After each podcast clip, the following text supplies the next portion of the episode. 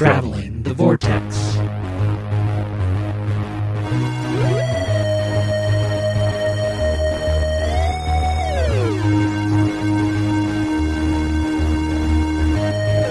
We've joined the Doctor as he travels the vortex and are landed at episode number 302, where it's 1984 and never as good as the book. I'm Keith. I'm Sean. I'm Glenn. How are you guys? Well, I'm good. Exhausted. We've been doing Halloween stuff all weekend. so- I've been watching your posts come in, and I, I, I, I felt like this weekend was my opportunity to kind of throw some. Yeah, I'm going to catch up to Glenn. I knew I wasn't, but there was there was a friendly little, uh, and then you were. phew. I joked with Mason earlier in the week because Caitlin had, and Caitlin and Holly both volunteered for Halloween Haunted House this weekend that Helen Hawker's doing. And I joked with Mason. I said, "We'll have to do Halloween extravaganza this weekend."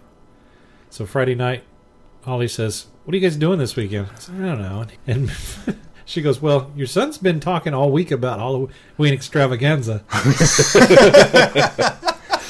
well, I thought, "Oh, guess we better do something." What's for dinner? Spaghetti-O surprise. So we went through the haunted house, and then there was a Toys R Us had a Frankenstein build, so we went over there, did that. Then we went to lunch, and then uh, Pokemon around the park. We went over to Dylan's after that. Got, Kind of ironic considering his costume. yeah, that was the funny thing. I took a picture of him playing Pokemon as as Pikachu, and then uh, we went over and got some pumpkins for the night. And then when Holly and Caitlin got done, came home, did some pumpkins. We got the pumpkin. It was pretty late once we got the pumpkins together. So today we got up and uh, we baked cookies. We went to lunch. Went to Toys R Us because they had a Pokemon event there. Picked up a card, Pokemon card. Uh, did uh, the cookies, decorated the cookies. Watched uh, Great Pumpkin, Charlie Brown, and I think that was it. And then we went to uh, my niece's uh, turned twelve on Thursday, so we celebrated her birthday tonight. That was it. I just feel like I've been going and going and going. Caramel apples were on the list of things to do this weekend, but we just didn't get around to it.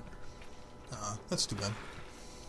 Well, we got a lot of stuff in. I don't feel so bad about it actually. Caramel apples are always Mason and I, I asked Mason, "Do you have fun with Halloween extravaganza?" And he said, "Yeah, we do a lot of stuff." It satisfied him then, apparently. Well, that's most important. yeah, it was the most important. That's right. Yeah, that was fun.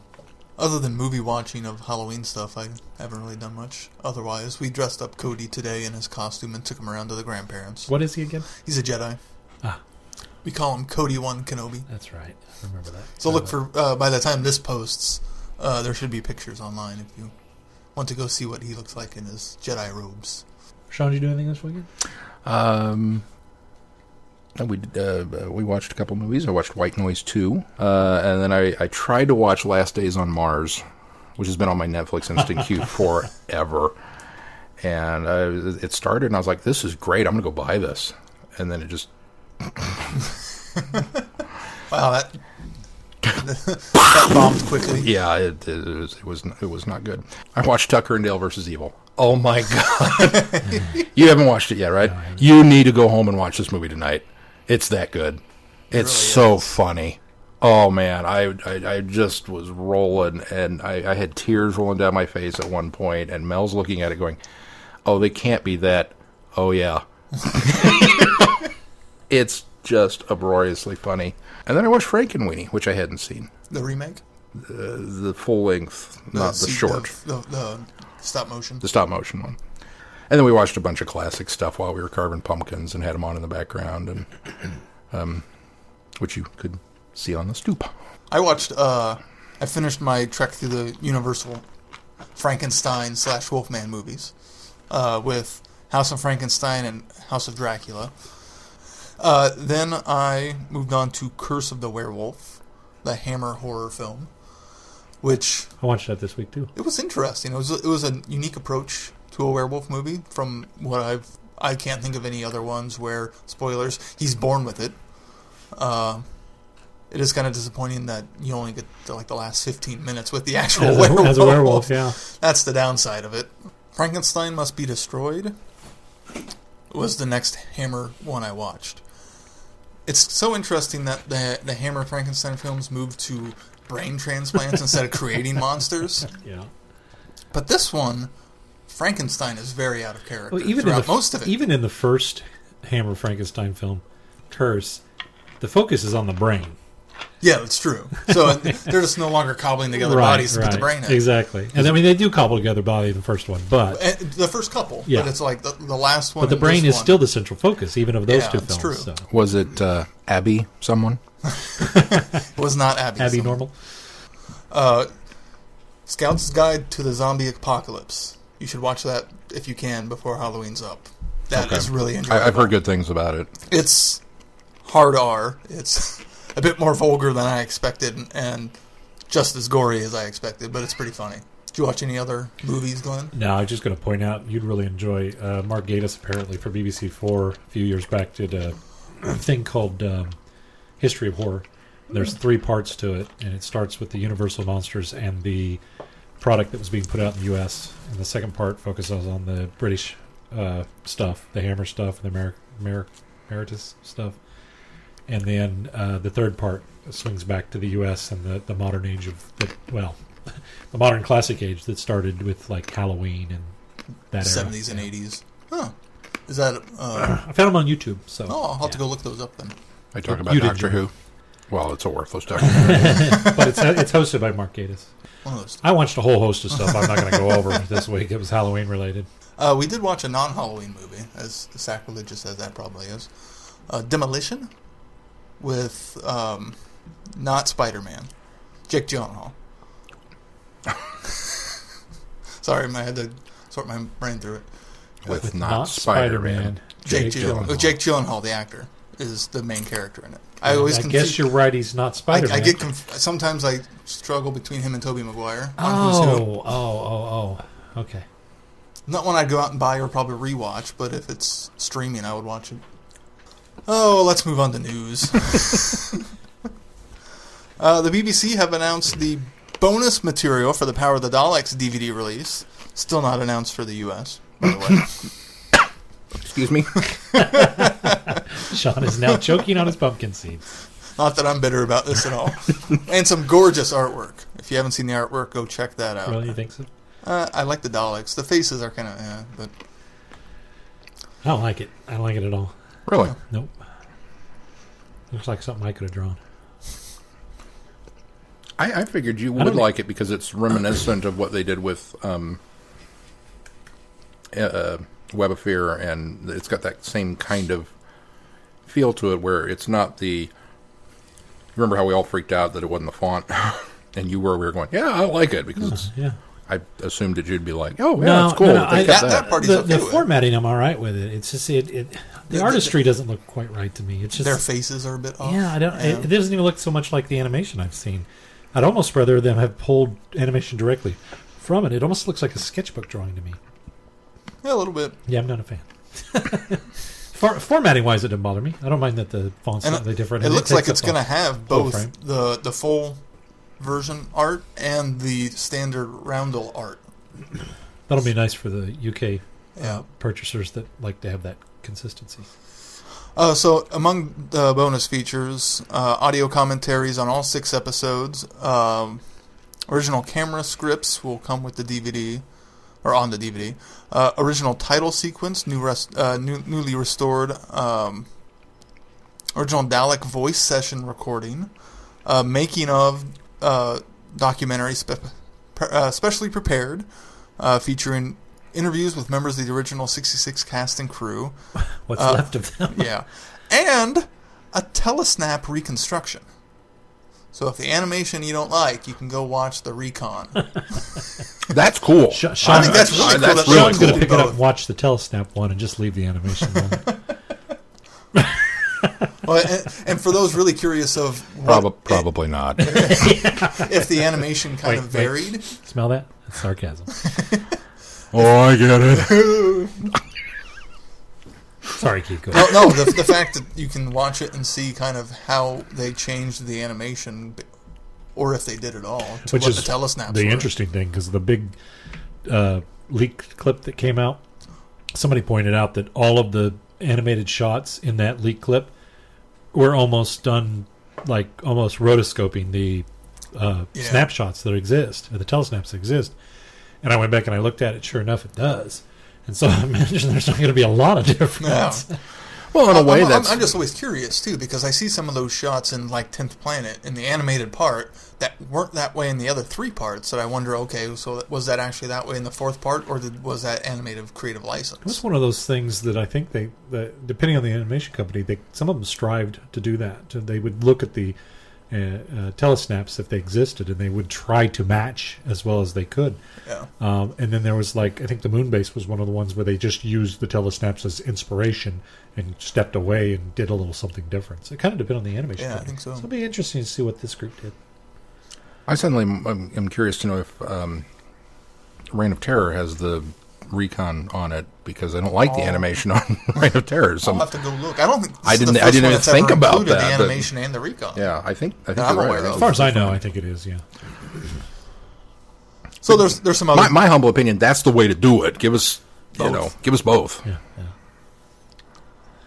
Yeah, but after, I think my problem with that is after watching uh, Underwater Menace, with what BBC gave us as or to entertain gave us they do as a the little better. Yeah, I mean, that, I hope it's better because that's why I actually like the loose cannons and the other reconstruction uh, groups that did them prior because they they put some love into them and made them you know even though they had cropped out you know images of from other places and other sources they made it a lot more bearable to watch when we watched Underwater Menace you know i commented on how by doing just the whole linear style of what you had it really got very stoic and it didn't work so well so i don't know Hopefully this won't be stoic or stale because there's 400 individual still frames according to this that exist from Power of the Daleks. So, Snaps? Yeah. wow But by that same token, I think we would have also preferred a DVD that had that and had an animated. well yeah absolutely, absolutely. Yeah, that's true too. i may not have been come down as hard on the telesnaps I admit. Uh, there's also probably what leaked uh, animated animation test footage. So a bunch of clips of stuff they used to practice that's on. probably what it was yeah So that's pretty exciting, though.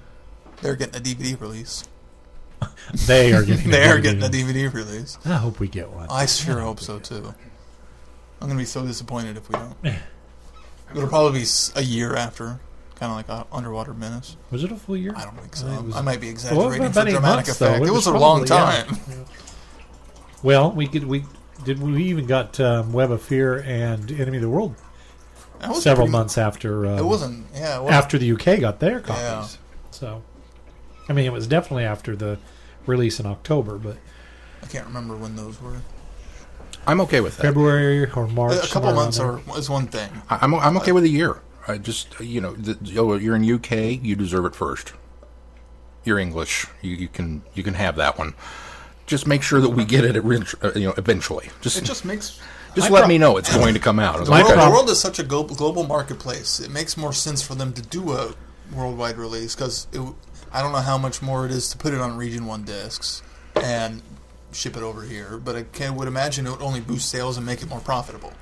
I think the, the the problem I have with waiting too long on it is at what point do they say you know in the U, I think in the U.S. DVD I think in the U.K. versus the U.S. DVDs are still a viable uh, marketable tool over there. In the U.S., we've kind of all but shoved DVD aside, and so my worry is the further down the line you do it, the, The less, less apt they're going to do it on a DVD, and then maybe even not do it on a Blu-ray because they'll say, "Well, you're getting a digital copy, and that's what the U.S. wants anyways." They want all their stuff digital. I'd rather them do it now, as close as they can, while there still is a market for DVD, and I can put it on my shelf next to all the rest of my DVDs. Because in a year from now, I don't think they're going to think it's a viable format because it, uh, America just continues to trundle away from anything on DVD. That's old. That's old school format to most consumers over here. I agree. Can we get a VHS release? Yeah, How about a beta? Ooh, yeah. That's funny but not a laser disc because Sean's broke. His player broke. Yes. Yeah. That'd be cool. All CAV, so you'd have to do half hour per side, be five discs, and seven hundred dollar box set. That nobody but you would buy. Uh, our next bit of news, uh, some convention news. British Fest for next year announced their first guest. Terry Molloy Yay! is coming to the convention. So June 4th, th- or 2nd through 4th in Omaha. Omaha. British Fest the Fourth. We have the title of the, of the con yet. Uh, It's not important. it I was does- just It curious. doesn't say. So I don't know if there is a title this year. Oh, and so we thought since other conventions are coming up near the end of the month, we'd do a quick recap of who's going to be where. Uh, for LI Who, which is November 11th through 13th, Sorry, I don't. I'm tapping on that. I don't know why. uh, Peter Davison, Colin Baker, Paul McGann, uh, Jemma Redgrave, who plays Kate Stewart, Sophie Aldred, who is, of course, Ace, Anneke Wills, Frazer Hines, Peter Purves, Richard Franklin, uh, Daphne Ashbrook, Yi So, Claire Higgins, who is Ohila in the new series, and Jeremy Radick, who is the security guard in Doctor Who the movie, among other guests at Chicago TARDIS. The guy who plays Ben for Big Finish will be there. Elliot Chapman, uh, Michelle Gomez, Frazer Hines, Louise Jameson, uh, John Leeson, Wendy Padbury, Peter Purves, Deborah Watling, and Anneke Wills will be all at Chicago TARDIS. Good lineup. And they just recently, not that long ago, announced some galley guests. They did. They updated their list for uh, Gallifrey 1 in February of next year, if you're lucky enough to already have tickets to that. Uh, their guest list includes Paul McGann, Lalla Ward, which I'm super frustrated, angry that I'm not going to be there for that, uh, Louise Jameson, Katy Manning, Mark Strickson, Peter Purves, Anneke Wills, Frazer Hines, Philip Hinchcliffe, uh, Hattie Hayridge, Daphne Ashbrook, uh, Simon Fisher Becker, Nicholas Briggs, and a whole host of uh, the normal uh, uh, uh, various and sundry writers, and you know Jason Haigh-Ellery and Paul Cornell and Tony Lee and Michael Troughton and Barnaby Edwards, et cetera, et cetera, et cetera. So they always put on a, a pretty good spread down there as well. And if you're going to any of those cons, feel free to send us any bits of news or tidbits or reports. You can send that to feedback at travelingthevortex.com or go to travelingthevortex.com and fill out the send us feedback tab. Always looking for roving reporters. That's right. You can give you a special hmm. correspondent title. Let's move on to our reviews. The Reaping. On the morning of the 9th of May, 1984, Peri woke up. She was expected to spend the day laxing in Lanzarote, and that evening leave her mother and stepfather to go traveling with some guy she'd only just met. But things don't always go as expected as her friends and family discover when four months later she returns home, having traveled further than anyone could have imagined. Meanwhile, her friend, Catherine Chambers, mourns her father, and Peri finds herself meeting some other familiar faces. That is not a very good publisher summary. No, because it talks about a lot of stuff that was just alluded to. Well, it's it's a lot of the setup. It's all Yeah. set up. Um, eh. Oh, really? Really? Yeah. Oh, I really enjoyed this. I so Really? did I. Yeah. All right. Grand- Well, you lead off and tell me why I should, why I'm missing out. Well, I just had a grand time. I liked the. Uh, actually, I kind of liked the uh, delving into Peri Peri's past that we didn't get much of from Planet of Fire when she joins the TARDIS crew. I think, or joins. Well, yeah, TARDIS crew because I guess Tegan was still there at the time. Um, Turlough. or Turlough, sorry. And uh, I get a, uh, uh, you kind of get a little bit of that family that you don't know that she kind of left behind. Uh, the stepdad who she was on the trip with.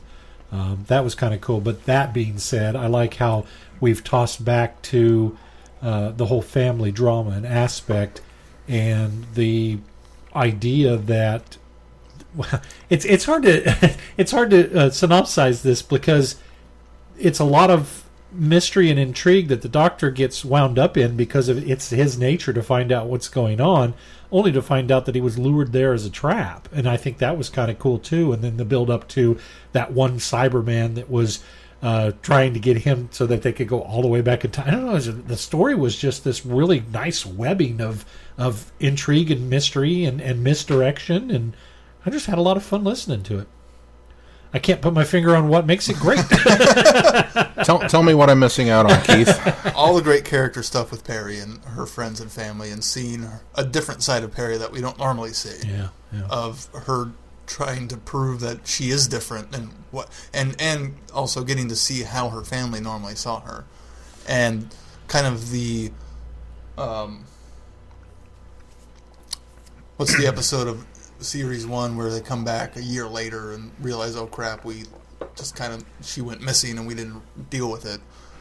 The fact that we kind of deal with that with Peri's aspect of it, I found fascinating, and meeting her friends and her mom, which we never got to meet before, uh, and then the then there's the whole Cyberman storyline, which is incredible, because they predicted, quasi predicted, uh, the idea of the plot behind the Cybermen in Dark Water yeah, yeah. way in advance, even Yeah. though it didn't wasn't a real No. plot, even though it was trickery, which was even better. What I that's what I liked about it was that I kept listening to it, going, "Wow, they just ripped this off." Well, no, they didn't. This was first.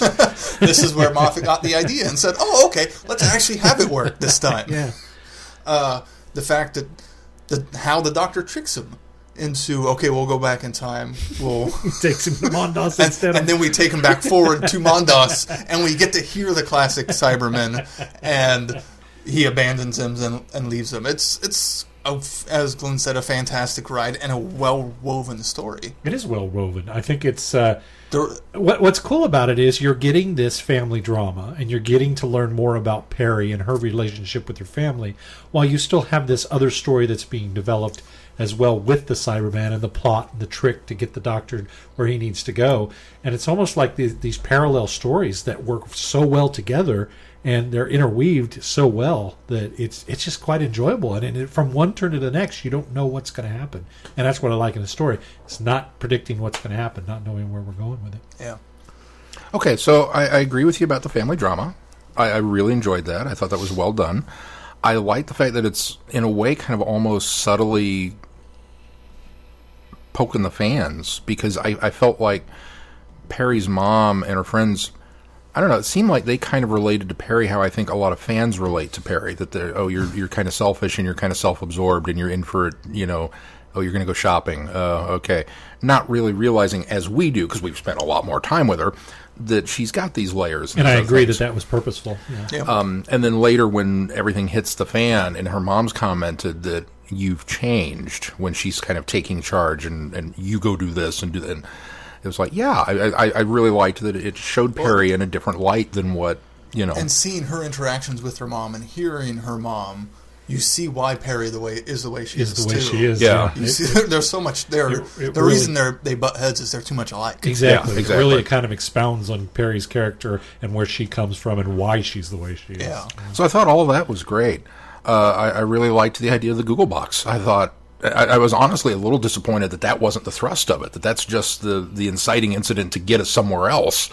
Because then they left, and I went, "Aw," because I was all, I was, "Yeah, this is the greatest thing anybody has ever done in Doctor Who. Give me that story." Okay, well, I'll- all right, we'll go down here to Earth and we'll, we'll we'll muck around with them. And then the cyber subplot started. I was like, "Okay, cool. Hey, this is this is Death in Heaven and Dark Water." this is awesome. Oh, it's not. Oh, okay. Oh, it's a trap. What? You set all this up as a trap for the doctor. That's thin. That's Well, I don't super think it is, stretchy. considering- Thin either, I think. yeah. Considering where we learn where where the Cyberman wound up, Yeah. and he was able to make the connection to Peri, and so it was easy But- easy to set that trap. Yeah. If they hadn't gone to the, the, the Gogglebox, he wouldn't have known. It all I- I- it I- all was- hinged on an accidental No, I stopover. think he was all hinging on assuming that he would return his companion to her home. Yeah. Has this Cyberman ever Well, watched they the don't show? Not the best history with that, but it, it- leaving out the new series, discount all of that. Let's deal with Doctors 1 through 6. Name one companion that got back where they were supposed to at the end of the adventure. Well, I, I don't think that's fair because, and I'm one that likes to expound into the universe. The Sixth Doctor dropped Peri off a few times in the comics and traveled with Frobisher, and it's alluded to that he dropped her off in. Uh, maybe that's why I'm a little more accepting of it. Yeah, dropped her off in Baltimore, or dropped her off in New York for one instance. Yeah. And so, I mean, so yeah, the, the Sixth Doctor to me has dropped Peri off at home, and it does work for me. You're right from And a the- and- standpoint of, But, but, of but but we get Despite the, the many efforts, he got Tegan home twice. and, and, but in, in in the confines of this story, she's been gone for four months, and they didn't know what happened to her. So this is the first trip home. It doesn't work. But no, you point- can talk. well, all, you can talk the all you want about it being well can get her woven. home, though, and And and, I- the, and it's not like that. It's it's alluded to we get- at by the point we get to the fifth and sixth Doctor, the Doctor does have a lot more control over the guidance of the TARDIS. The, and as uh, Keith pointed out, he got Tegan home twice. I mean, again, it was a little Yeah, bid accidental, but he got her home. Well, the I mean, one time he got him, ho- got her home, it was just too purpose. soon. Yeah, it was just too early. Where did he throw? BC. But he got her there. Your flight's early. I just you, you talk Plus, about he being, got to Amsterdam in order to uh, Fort Omega with no problem of guiding the That's TARDIS. true. TARDIS It, it's so, it, it, no. it, it just I- it's not- it's, a not hard to contrivance. It, it didn't work for me at all. You The- talk the- about it being well woven. I would It's like say- I like all the elements, but I, would don't say, think they gel. I would all. say that the Gogglebox is a slight convenience. I'll give you that. But beyond that, it doesn't matter because that's the one thing that has to set all the events up, and I'm okay with that. Um, I, I just it, it just didn't gel for me. No, nothing about that, and, and I I, I felt like when when the when the big reveal came that there was just the one Cyberman.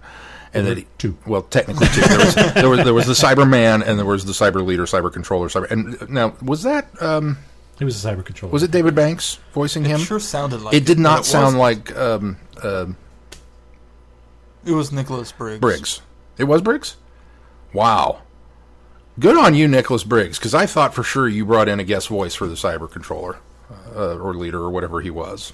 I kept waiting for him to say excellent. You know, it's just like Yeah. "Ah, they got David Banks back. This is cool. Um, but I, I felt a little cheated that we weren't actually cyber controlling anything, and that the you know we had the mind control. All all the elements of the story were great, but it To got the to mind- that fourth part, and it just kind of didn't See, to me, the mi- the mind control apart. was the supporting effort that, that, that when they say this is the cyber controller, he is utilizing. Yeah, he's utilizing what he knows best, control. But, but there's And no so- army of Cybermen. There's no. I don't think there have to be. In th- fact, no maybe that's what I like the best about it is there wasn't this impending. We didn't go to the old trope of there's an invasion force, there's tons of Cybermen, and they're going to come in, and you're going to have to figure out how to do deal with all of them. They they, they knocked it down to only having to deal with these two: the one guy that was converted after he died, and the cyber controller. And I like that. And in fact, I like the aspect that he they he had fooled the doctor into thinking that he had devised some sort of the, the Cybermen had devised some sort of plan to where they could inject people and and you know convert cyber convert them with just a pinprick of a needle inside of a coffin. I thought that was so clever, and to find out that that was a ruse to me was even cooler because I thought, wow, because even the doctor fell for that. That's you know it was one of those things like because I thought if they could just convert like this like they do in, in death and heaven and dark water Yeah. why aren't they just doing this through seventh eighth ninth? Why aren't they doing that all along? And so to find out that that was just a clever ruse i was like okay i like that. It still fits within the conformity of the universe. And so And see, maybe it's just because being a Star Trek fan and, and seeing the evolution of the Borg and their conversion process that, you know, we start off with Picard strapped to a table, and then by the time you get to first contact, it's like shink, and we've injected nanoprobes into your body that start rewriting your DNA instantaneously. And it's like, oh, yeah, that I mean, that's that's the evolution of the technology. That makes sense. And I kind of kept waiting for the Cybermen to do something like that. They did, and I got all excited. No. Yeah, we can't do that yet. Yeah, see, like, I think oh, I think uh, the problem with with that was it it takes away from the clunkiness of the Cybermen, which is very. I think that's what Death in Heaven and and Deep uh, Dark Water do is they kind of take. They do take the the Cybermen into the uh, the next step, which I think is fine for the modern series. But to drop something like that in the do it. classic, it just Yeah. doesn't, it doesn't work. Yeah. And so that I was I was actually very grateful that that was all a I ploy. mean, it didn't. It didn't have to be an entire invasion force, but I wouldn't have minded a squad of Cybermen. I wouldn't have minded See that, that, to me See, been, I- I- that's I- what I liked. That was different. That, it, we didn't go there Because again. if it was, it would have been Rise of the Cybermen, yeah, which had just apparently just I the the the mind control made me think of the Bluetooth in that story, and I thought, oh, they're took that idea, and apparently, I don't know when this story was written, but May 2006 was when that broadcast. This story came out September 2006. so wow. that's pretty close. That's to, pretty close. was very close. Yeah. So it's hard telling who got who wrote the story first. But uh, so I really liked the idea that there wasn't this invasion that he was using almost Robomen to some extent Right. Right. on Earth. So, okay, explain to me the pod. This pod's in the basement and it's Time Lord. Where'd it come from? Uh, well, somewhere the Cybermen got it. We don't know that. Cyber controller got it. We know that. Okay. Explain to me the egg. Because that's Time That's Lord supposed to technology be- too. Why would why would the Time Lords have a, a, a thing I, that think, I, I got the impression that he they he got the egg with the pod, like stole both, Yeah. And he adapted the egg to be a conversion process. Right. process. Cyber it wasn't process. designed to do that, which is why it explodes. Well, the egg is is from the way they were describing it, how it kind of comes off into two pieces. To me, was the two sides that go onto the side of the head, and that was the idea was to put those on there and then do the cyber controlling or cyber converting that way with the eggs. That the eggs kind of do the cyber conversion uh, from that point. It, it needed to be Time Lord technology, I think, so that it was advanced enough beyond what the Cybermen had capabilities of in order to be able to do that, to rewrite DNA or rewrite, you know. Okay, but or- or isn't that kind of a, a, a plot contrivance? It's just like it, it, it's this magic. It's Deus Ex Machina. It's something that comes out of the middle of nowhere that fixes the plot problem of what the Cybermen's doing on Earth. I'll give you that. I'll give you that. and it happened in the fourth part. It just it, it was one more element that it's like, uh, okay, It's what that needle should have been for you. yeah. I mean, it, it, it If he had the egg, why wasn't he just using that to convert everyone to begin with? I don't mind that he was sick and that he tried piloting the pod, but I just well, he could, you- number one, he couldn't do it by himself. yeah, he That's why a- he wasn't converting anybody. The last thing, his last ditch effort was to convert uh, Bob, The dad? the, the other, yeah, the the friend's dad. That was his Yeah. last ditch effort. He was Anthony. Anthony. Anthony. He was he was. That was it. That was the one shot he had. Everything else had to lure the doctor there. Number two, the the cyber controller had the foresight to say, "I could do it here, and it would be harder because we've started already with humans that are around. I'm going to go back to the very beginning and cyber, you know, convert when there's very few humans, so that it'll continue to evolve from that point. and So that's that- great. that- that's that's that a genius follows. plan. It was like, okay, cool. And like for a great joke when the he says we need to go back to the prehistory, and the doctor's like, I've been there a couple times now. And, and to the the Cybermen's plan, the, the the likelihood of the Doctor showing up if there's a Cyberman roaming about is pretty high. I, I can't think of a story where it hasn't happened. Every time there's a Cyberman, It may not have been the sixth doc- doctor Doctor shows Imperial up, like he intended, but it's going to happen. yeah, Granted, I haven't listened to it the had to be. Cyberman It had stories to, but from but Big from what his point is, it had to be the Sixth Doctor and Peri because he because had utilized where somebody he close to her. Yeah. yeah. Eh, I don't know. So it, it, it just from their logic, he's the one who always shows up and thwarts them. So of course he's still going to do that. but I expected you to like this, but just because it had Cyberman. I love the fact that you you and I are landing on the same thing, same points about everything else. Yes. Him, I didn't expect to like it as well, but I thought he'd come out of it, even though there. It's because a lot of times there's there'll be plot hole problems with a story, and you'll still love it because the story is still solid and fun. But this was one of the ones I thought, well, he's going to have a few problems with the plot points, but he'll he'll be fine with the rest of it. You're really coming down on the there were two or three plot points that didn't work, The and two so or three, suddenly yeah, threw everything out. yeah. The, the two or three plot points were big enough for me that they kind of just threw. I, like I said, I liked everything else. I was having a really good time through parts one through three, and then we got to part four, and it, it, it just kind of ever the House of Cards came down, hmm. and then the Mondas reveal came up, which was great, but it wasn't enough to fix. it was just like, ah. That would have been really cool if you hadn't screwed the rest of this up. I think the other thing that, that it, it, it touches on is the nature of the Sixth Doctor and his need to investigate and figure things out. He really has that drive to find out what the mystery is, and I think drive, driving down to that is part of the trap. And why he why he snares the trap is because of that element. Uh, I think that really, I quite enjoyed that as well. It really kind of, it didn't even it didn't even do anything new, other than the Doctor the Sixth Doctor seems to be easily tricked sometimes, but not always. But this one, he falls, and and I fall full fledged heartily into that trap, and I like that element of it as well. Had it been an Eighth Doctor adventure, when he got to that moment, he would have been berating himself, Yeah, going, exactly. "Stupid, stupid Doctor! Why didn't I see this coming?" And well, the, the the Eighth Doctor is very stupid, stupid. How could I have done that? And the Sixth Doctor is always kind of, well, of course. you know, and that's it. That's all you get out of it. that's the Yeah, most you're going to get him to admit to. The other I thing should that- have known. The other thing that really bothered me was the the, the end where Once once the Cyberman resolution was over, that ending did not set well with me either.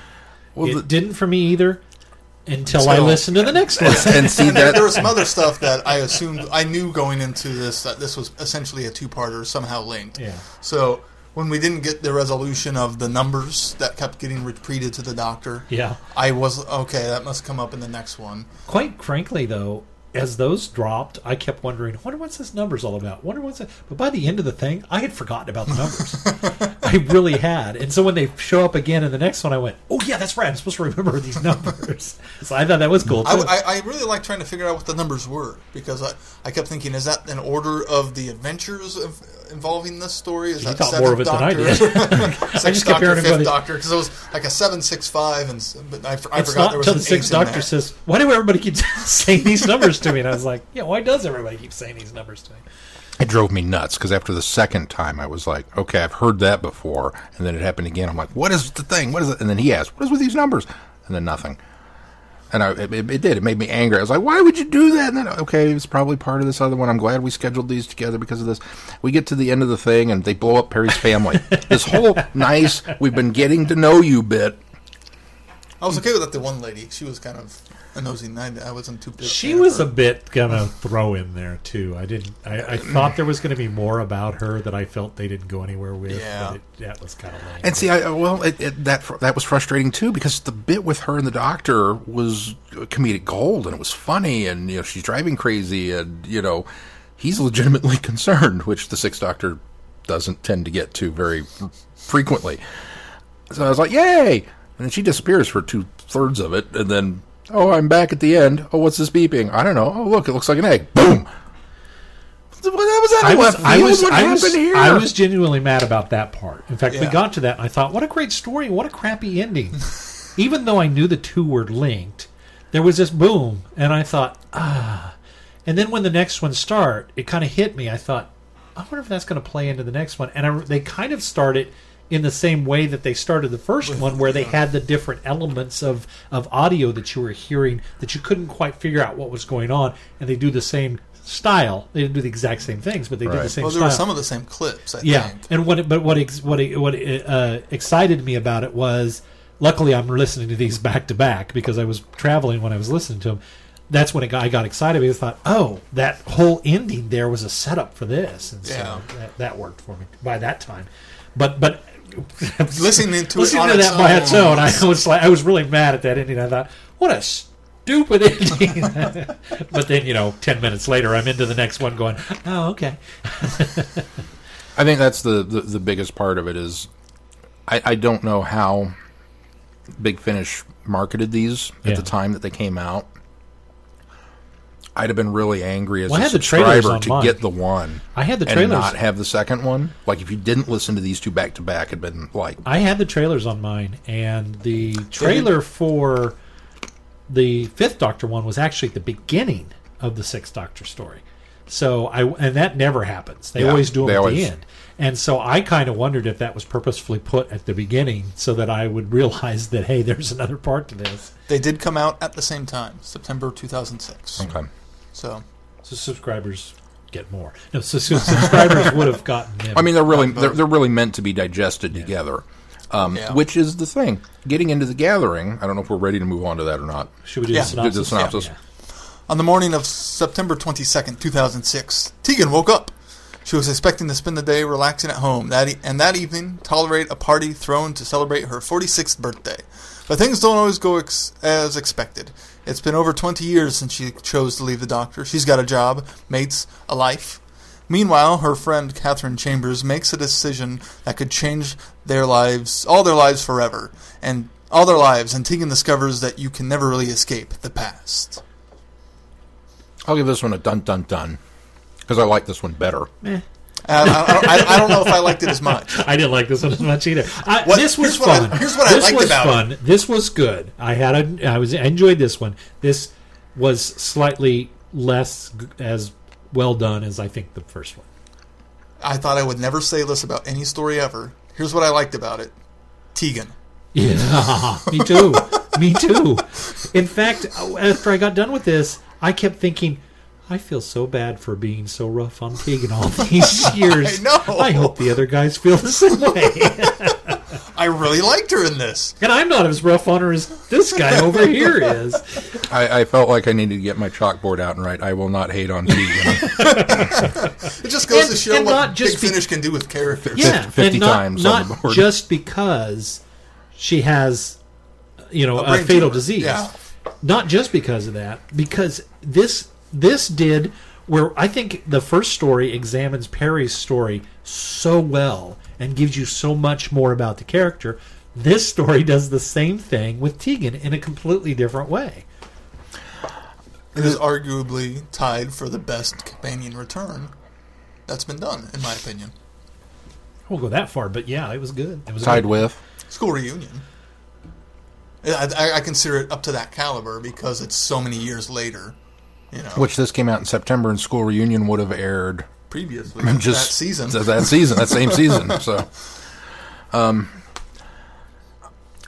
story wise, it's not as good as the first one. And that, that, that that's one of my problems with it. Is, is story wise, it's not as good of a story. I think the first part we really spend a lot of time spinning our wheels, not going anywhere.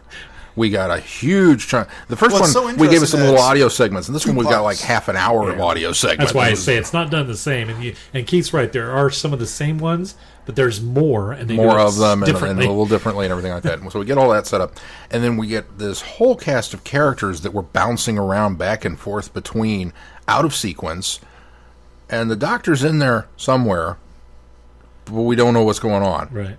He's in there very the least. Very, very little. But Tegan is, and so it's like, okay, well, Tegan's our anchor then, but we really don't get to spend much time with her until we get to the bar. How early did you guys click that it was the same character telling this guy in the alley about what happened? That it was Kathy. Uh, it took me a little bit. Took me a little bit. Yeah, it took me a little bit. I, I didn't Once, cue once into it that right away. happened, once that clicked in for me, I realized that that was more my anchor than Tegan. Because Me too. there for a while, Me Tegan too. didn't I would show up either because it was Well- teased and hinted. That No, no. of He, and I think patient what he's saying is early on you hear Tegan, and you you think she's going to be the anchor, Yeah, but it then- really ends up being Catherine. yeah, So Yeah. Wh- wh- which is also a little bit of a because I don't know. Maybe it was just in my fit of disgust over the way the last one ended. I was kind of like, I thought everybody died. like he blew up all of Baltimore, right? I mean, it's just, just none of the Just- characters just- made it out of the that mom last and, one. Uh, the the old lady So, um, well, and then we get that in the audio that you know two people died in the explosion. Blah blah blah. I don't know. I, I just Well, there was when- Chambers, I just when, didn't When he picks latch up onto Peri, he even mentioned she talks about how she was off at university. Uh, Kath was elsewhere, and so was what's his face. So, yeah. the so- brother. yeah. it just felt like there was a whole bunch of not anything happening. And then once we get to the bar, the the scenes between Tegan and the doctor are hands down in my uh, th- there's some of the Some of the best. Doctor companion interaction I agree. ever I Of, agree. of anything. I wish there had been more of it because it my- was so good. My problem with that is though, while that chunk of the bar scene was really good, they seem to spend in general, they seem to spend a lot of time in that dang bar. And so much so that at one point I realized the name of this was called The Gathering. That's and why. I thought, oh no. Is it because the rest of this takes place in the bar? And I, I really did. I got kind of disheartened because I thought, is this going to go anywhere? Because it's just all taking place here. So it wasn't until It might have been cool, like if a Cyberman had suddenly busted out of the ladies' room in the back, and wasn't all right, bring know, it on. You know, Tegan was kidnapped. cues. I'd have been I'm down for Tegan was kidnapped and taken back to the industry place, and I was like, okay, we're, we're picking back up again here finally. But there was a long droll in that bar, despite the fact that the, the dialogue between Tegan and the doctor was fantastic. There was a lot of that in time, and I thought, oh, they call this the gathering because it's a gathering. it the other thing that was, that made it good, I mean, just it was nice to have that that resolution.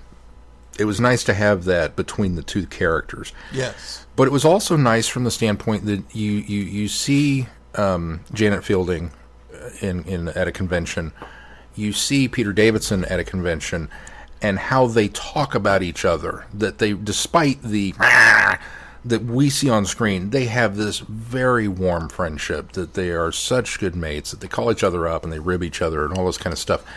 And you just think to yourself, man, I wish I'd I wish I'd gotten to see some of that. And you get just a little bit of that here. Yeah. you Yeah. get the fact that yeah, she was grumpy, but not quite that grumpy. You get the fact that he tolerated it, but no, he was really more okay with it. And it, it just it put a very nice warm veneer over a lot of that era Yeah. um, which which made it great. And then she gets kidnapped and taken away. I was like, oh, well, hurry up and go get her. No, we're going to spend most of the second episode separated and not get back together again until the very end of it. I was like, okay. So the thing that I give this episode high props for was fixing all the stuff that was wrong with the first one. Explaining why the egg blew up and the ending that we had to have that spawned this and the fact that the brother is still alive and it kind of justified a lot of that fourth part in in the reaping and I'm like okay, you're you're retroactively fixing a lot of the things that didn't work for me. I still think there's some plot holes there, but at least you're kind of dealing with the fallout in this one.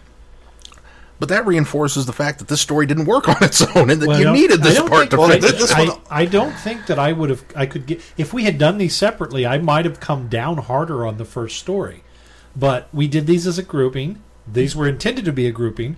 They were intended to be two parts of the same, you know, thread of a story, and so I think that's why that fourth part didn't bother. There was not problems because uh, right on the heels of it, it's taken care of, and maybe because I listened to it all in one stretch too. That it, it really feels like one big episode. In fact, when I came here tonight, I almost thought, you know what, I'm just going to review these as one story because they, they really are. Even though it's two different doctors, two different companions, two different locations, it really is one big. Maybe I need to look cohesive at it that way because uh, we listened to most of the, the, the of the reaping on the way back from Time Eddie, and I didn't get around to the second story until yesterday. Okay, Actually, no, well, I, this morning. I you listened had to it this good, morning. You had a good chunk. so I had two them, weeks so between yeah, them. So it, it really no feels they- like two listening to them right together was was just wonderfully. I mean, to me, it was just one old big. Confu- now, In fact, I even went back and re-listened to the fourth part when the Cyberman was explaining the plot because I thought I didn't get it, and I went back and re-listened to it and was really paying attention. And the doctor goes, "Oh, of course, it was a trap." And I went, "What?" I'll tell you the the one thing that I kept bothering me, and I, they they it ended up working out. They fixed it. Was I kept thinking, how do you do a six story, a six Doctor story ahead of a fifth Doctor story that is linearly working this way, but working against the Doctor's timeline? How do you not create a paradox?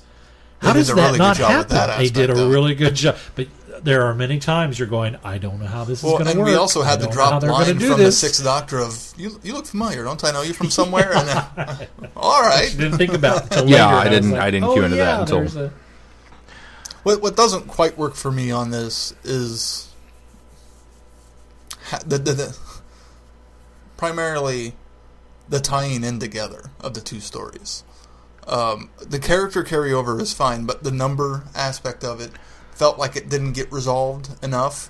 That okay, so system was supposed to put this number in his head so that he would remember these events, but he still doesn't. So it seems like a waste. No, the numbers were put the way I got it. The numbers were put into his head so that his sixth incarnation would not remember. And in fact, every Oh, time that the so numbers I'm- are spoken in the sixth one is a reason is a way to block what he should be remembering back as the fifth Doctor. That's why Oh, I think so they worked so well. misunderstood that It was a it was a combination code so that he couldn't remember the events that were set forth in the fifth, and that's what fixed the, it being a paradox. Oh, okay. Those I, numbers. I, I, I guess I every time, that. every That- time there was a crucial moment me that then. might have given him a recollection of what happened as the Fifth Doctor, he's given those numbers, and those numbers block whatever memory he would have had of, of those certain events. So he remembers the elements of what the adventure, but he doesn't necessarily remember how these two are connecting together. It, it doesn't allow him to, to remember who Kath is. It doesn't. That's why he only is vaguely familiar. Don't, don't you look familiar to? That was the purpose of the numbers was to keep him from remembering. Oh, I thought it was to Sixth let him remember. No, it was to keep him from Oh, remembering. Okay. I'll even go one step further. I'd be willing to bet that if we went back and listened to the first story again, it was every time they said her name. that every time the numbers came up, there probably is a very pertinent It- plot it's a point very there specific that plot would point. switch Yes, it off. it is. and I'm willing to give him that. That Yeah, that, it that is. was All right. structured in that way. I kind of thought like you at first. It was like it was, we're going to put this in as a memory block. To what? Did, that's that's kind of a weak thing. anything. But then I realized why they were doing it. Went, oh, okay, you're cleaning up your mess. All Yeah, right, I yeah. got it. I'm with you. now. Preventing a because paradox. the doctor's even making the comments up to the point that he has the computer put the, the number in his head or the, the machine or whatever it is um, and so he's commenting up to that i've got to be careful that i don't set up a paradox because he's starting to learn that he knew her be- or he knows her later and it, it's those things and so he sets up the failsafe, and that's why all of that occurs in the sixth doctor story so that's what i thought was really clever about this because again i'm sitting there going how are you going to not make this a paradox how are you not going to remember when you become the sixth doctor that all of this happened to you and it's set up for what's happening now and when i get to the number and installing the number i thought oh, that's great I liked um, Alan in the Gogglebox. That he started off as an intern before that he was was a great introduction and setup. It was. for the before he Google was cloned. yeah. You know that It that was. was. really cool. Um, I also like the fact that it, he almost he he almost gets a chance to become a companion. Which I So thought was close. really clever. So close. No, I better stay. It, it also plays very nicely with the the, the, the, the fan retconning. Where now you know uh, you look at time crash and Peter Davison goes, "You're a fan." Because he's met this guy, That's true. the, that Linda lot. it's like, oh, this is where it all started. And the book that he wasn't interested in finding after the fact now is kind of explained also. oh, he left his book. Those were all wonderful little little bits and pieces that that that, that came together. Um, it's the, the the also the overall plot of the Kath and what's his face, James, is kind of I don't like that plot so what much. In what, fact, what were you part trying of me, to achieve? part Yeah. of me was Her uh, well, motivations are a little wonky still. Again, though, yeah, I- I- think I got her her motivations, motivations were, more than his were the worst. Yeah. Yeah, and, And but what- what would've- not knowing would've done well, knowing either. that he's the reason why the harvest. I mean, I think it was it was kind of as we we kind of talked about a little bit earlier. I think this was a way to lead into the events of the harvest, which is the sixth Doctor, as to how that Seventh. tech seventh Doctor, how that technology got out there, as he's the reason for it. That being some said, extent, though, not well, as much as you might Not think. yeah, it doesn't. Well, Did you re-listen to it? to the harvest? Yeah. No, I didn't. Okay, I, I, I did. did, and I misremembered it wrong also. Oh, in the fact of the only thing that carries over is system, It's the what Right. what operates. The, the Cybermen have nothing to do with the carryover here. Right, but that's what I'm saying. Yeah, okay. system is the All right. reason. He's Just- the reason system comes Yes. about, and Yes. system is what carries over into harvest. That's Yes, what I'm yeah, referring yes. to. Yeah. Now, I, I was thinking that it was he helped create the Cybermen. no, in no, it was not him. And that's why no, I it went was and system. re-listened to Right, it to right. make sure I was No, remembering. He was the reason system comes about. Yeah.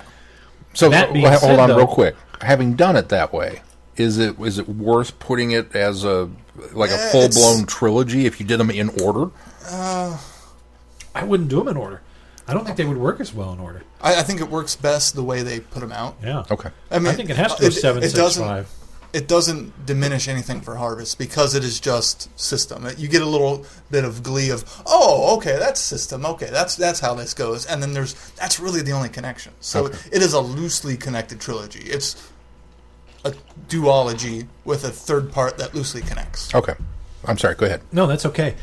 What I didn't like about James is I thought he was a little too scenery chewing, a little too over the top. I thought the character, uh, I don't know if the character was written that way or if the actor pushed it to portray it that way, but I thought that was the element that kind of took me out of the story. Is it felt a little too panto to me. It felt too, okay, you've taken this villain and really, or this guy and really turned him into that maniacal maniac greed you know Yeah. I mean, and it's fine to have that kind of character, but it's like they pushed that character a little too much, and that that that would take me out of the story every once in a while. But So that was my biggest complaint about this. Is I Well, thought that- James that- was a little too. And I couldn't quite get a clear idea of what they were going to do. Yeah, they wanted to upload Eve and create the system that was going to save a bunch of people, but Well, that was her- That's her plan. that was what her was, plan. What was his, his plan? I never was, got a. his was to sell that To sell that later, to- later? and that's why I think System ends up out there because he Because still he does uses sell the backup yeah. and he ends up selling it.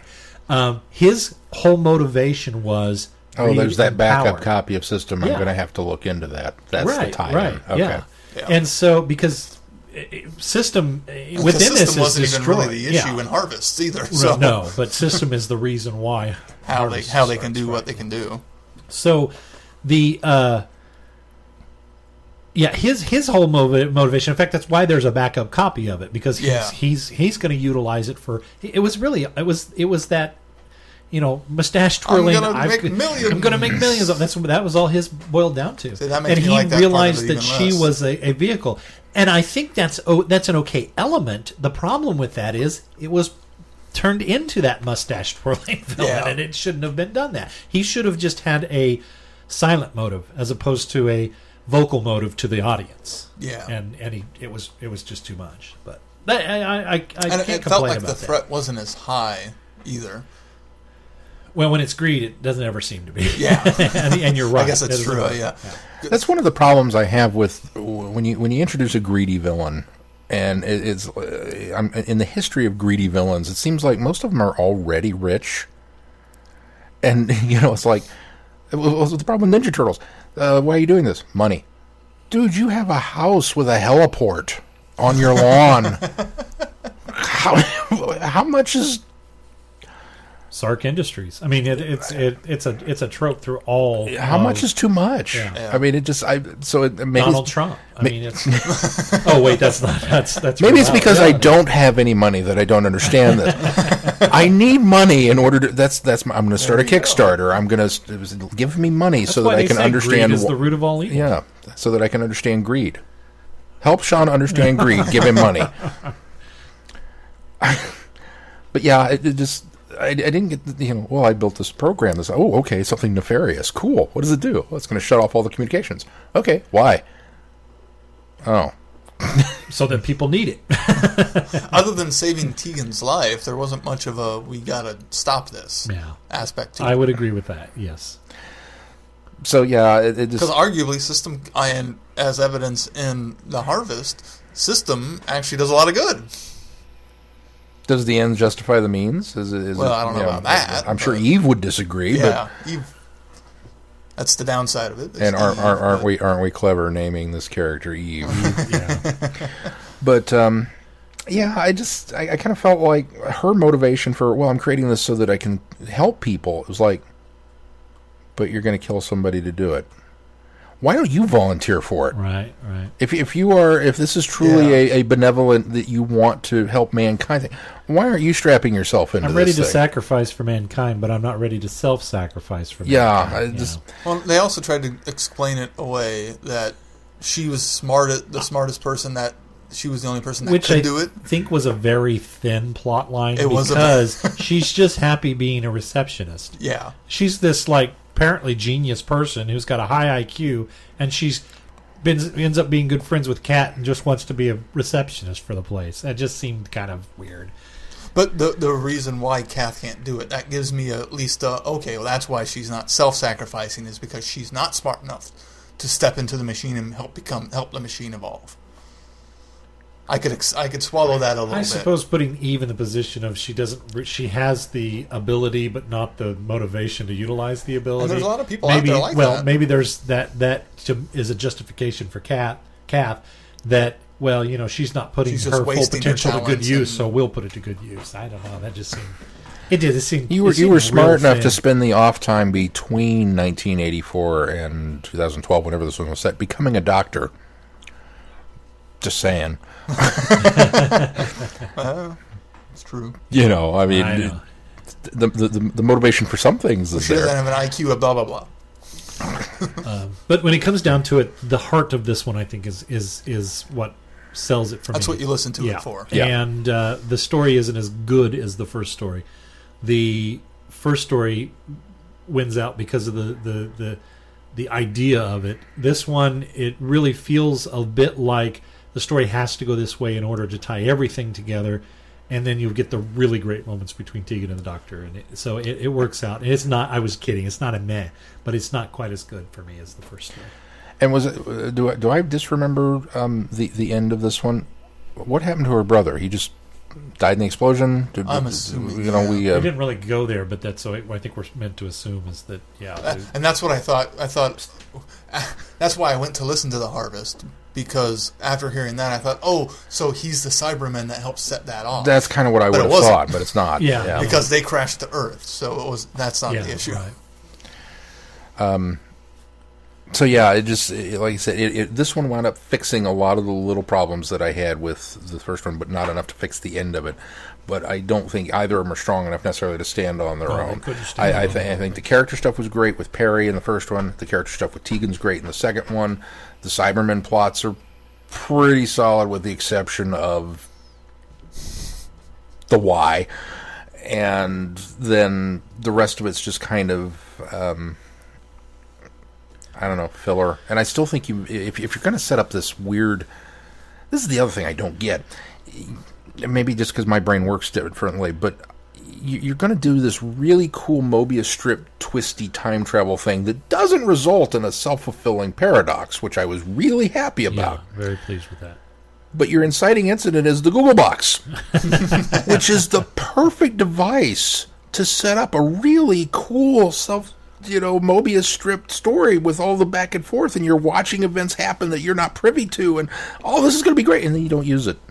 Yeah. I, I, I just, I'm still kind of flabbergasted. By There by might have been a better device to get Peri back home, but I mean, because that's ultimately that's what it it's it is designed to do is Yeah. for her to see that something tragic has happened, so she has to go home. and then for the There doctor to probably see was a something way. tragic happens to go pick her back up. Which makes me wonder if most of this story is that yeah exactly, which is most of the, why that most of that story was probably there, and this was the okay well we'll just do this to do to get it We need a way off. to do it. I yeah. bet that was written later, but yeah, I- I was I fine just- with it. I was And I- unfortunately, the only time we get to visit the Gogglebox. I know. yeah.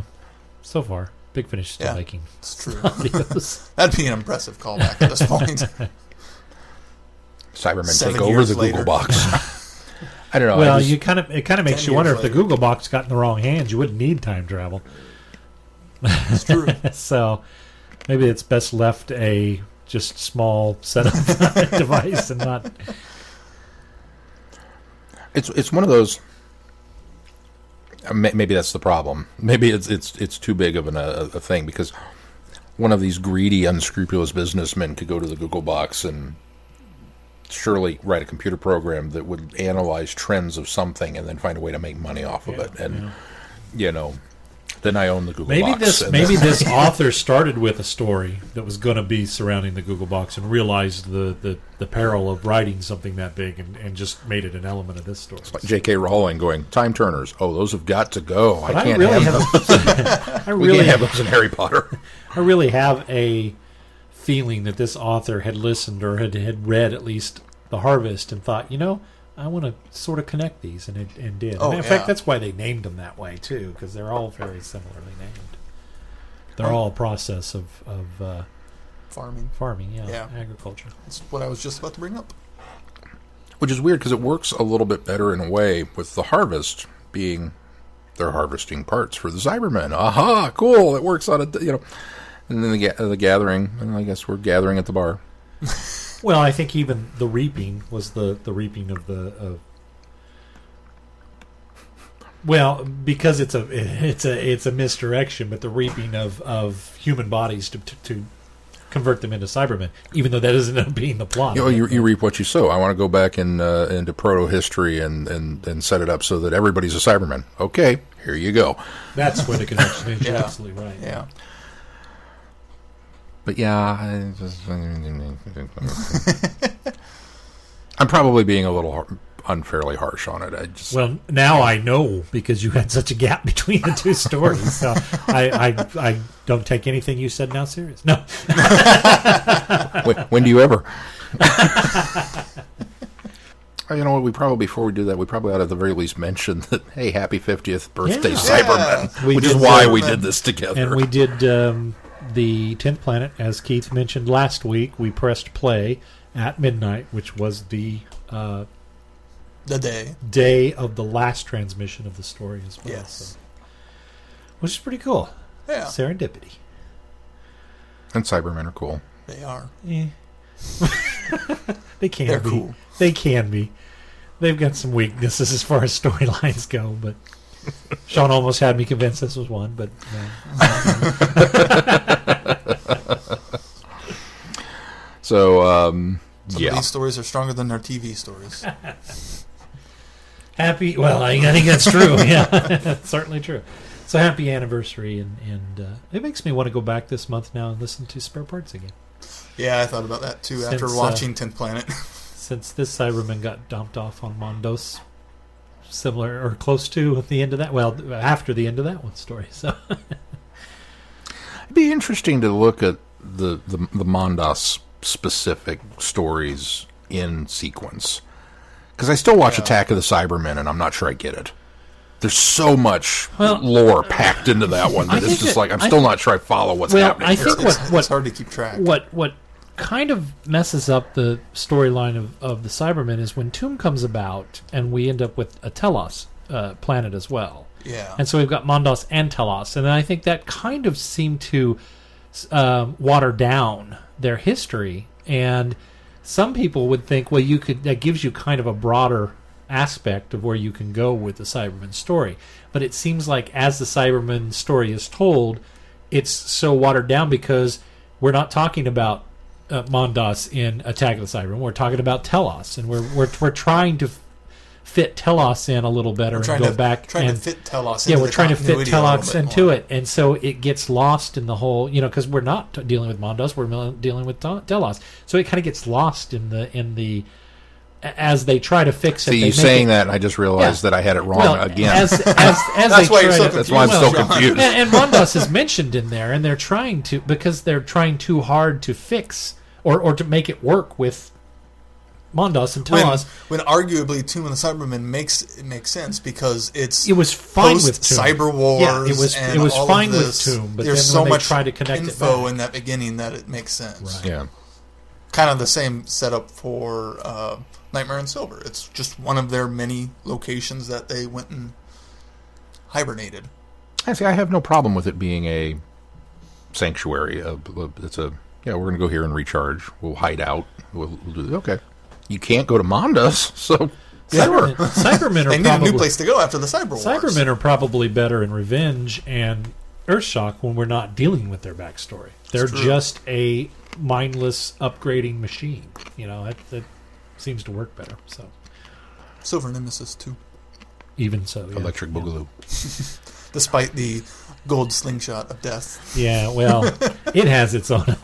It's got its own. but, yeah. Well, and same thing with Revenge of the Cybermen, introducing the gold aspects Well, to it. yeah, no, I, I would agree, but I suppose those go hand in hand in 'Cause- that in that regard. We had polyjuice that we could use previously, so why not just continue that? It's true. The the gold weakness is one of those things that growing up with Tom Baker. That that was that was my introduction That's to the Cybermen. Cybermen. That's how you got rid of. Them. They were allergic to gold. Okay. And to some extent, it makes sense if you crush it into their chest plate where they breathe. My- well, I think my it my sucks in. my problem and with clogs it. my problem with it is it it went from gold dust because of the the makeup of the dust. It clogs up the ventilation. I'm fine with that. It makes sense. When we Not start using dust, when we start gold dust. well, but but maybe there's a finite element to gold dust that does have that uh, uh, aspect or that. Uh, Well, that- it could that's it fine. couldn't be regular dust because they could they'd be worthless. Yeah, You couldn't true. invade anywhere. so, so I'm okay with that. But it's when you get into the well, they're allergic to gold, and so a gold arrow ends up being a kryptonite. I had the That's- same- I had the that's- same That's issues. the problem, and so I think that the problem we have is somewhere between Revenge and Silver Nemesis. Somebody came up with the catchphrase that they're allergic to gold. That's why I never say they're allergic to gold No. because I hate that. But when somebody came up, and I, I'm not picking on you because you said that, but but that that's been kind of the mindset. The initial they say they're idea allergic. When somebody sense. says they're allergic to gold, then suddenly a writer goes, "Well, gold is their kryptonite, so we can use it in any way we want." That that's where it falls apart. Yeah, I'm gonna write a story It's, where almost the- like somebody didn't go back and rewatch Revenge of the Cybermen to see Yeah. that they it was just gold rem- dust. they, they just remember it being the it was planet gold. of gold. Okay, yeah, that's fine. Right. Which the whole plot of Revenge of the Cybermen is what's going to blow up Voga, right? Yeah. Yes. Uh, the, the planet of gold. We're going to blow it up. Wouldn't that create a lot of gold dust? Yeah, But but if it's they're in safe space, in their so- spaceship, Aren't you better off leaving it as one lump? than And we already know from the moon, no, Wheel in Space, although we don't because we haven't done much about Wheel in Space yet. But as we know from Wheel in Space, you know, the Cybermen also don't do well in space, you know, without a ship. So oh. it's, you know. it- But you it's- think it's they would. like- yeah, exactly. But they did fine on the moon. they did find on the moon. Maybe they just need a little bit of gravity. well, they don't have thrusters, so yeah, that, that is. Well, they they need do- to be the they- modern Cybermen. they- they do now. Yeah, now they can fly. It's, it's a piece of cake. See, there's there's a species that has evolved in the right process. Daleks just suddenly can navigate stairs. That doesn't work. But you know, Well, they gotta eventually get there too. I mean, that, that that is a it took them a really long time, but it took Cybermen a really long time to fly too. almost so thirty years. tw- 25 years before that evolution came up. You could be defeated by stairs. oh, then that thing went, woo. Oh, it's a wonderful revelation. It's Oh, like, it's- oh wow. But anyway, anyway, and not in Revelation of the no, Daleks. no. which would have been a real revelation. Wouldn't that have been cool? They should have worded those wrong. Yeah. remembrance. I don't remember anything, but that's revelation. okay, so anyway, um, happy birthday, Cyberman.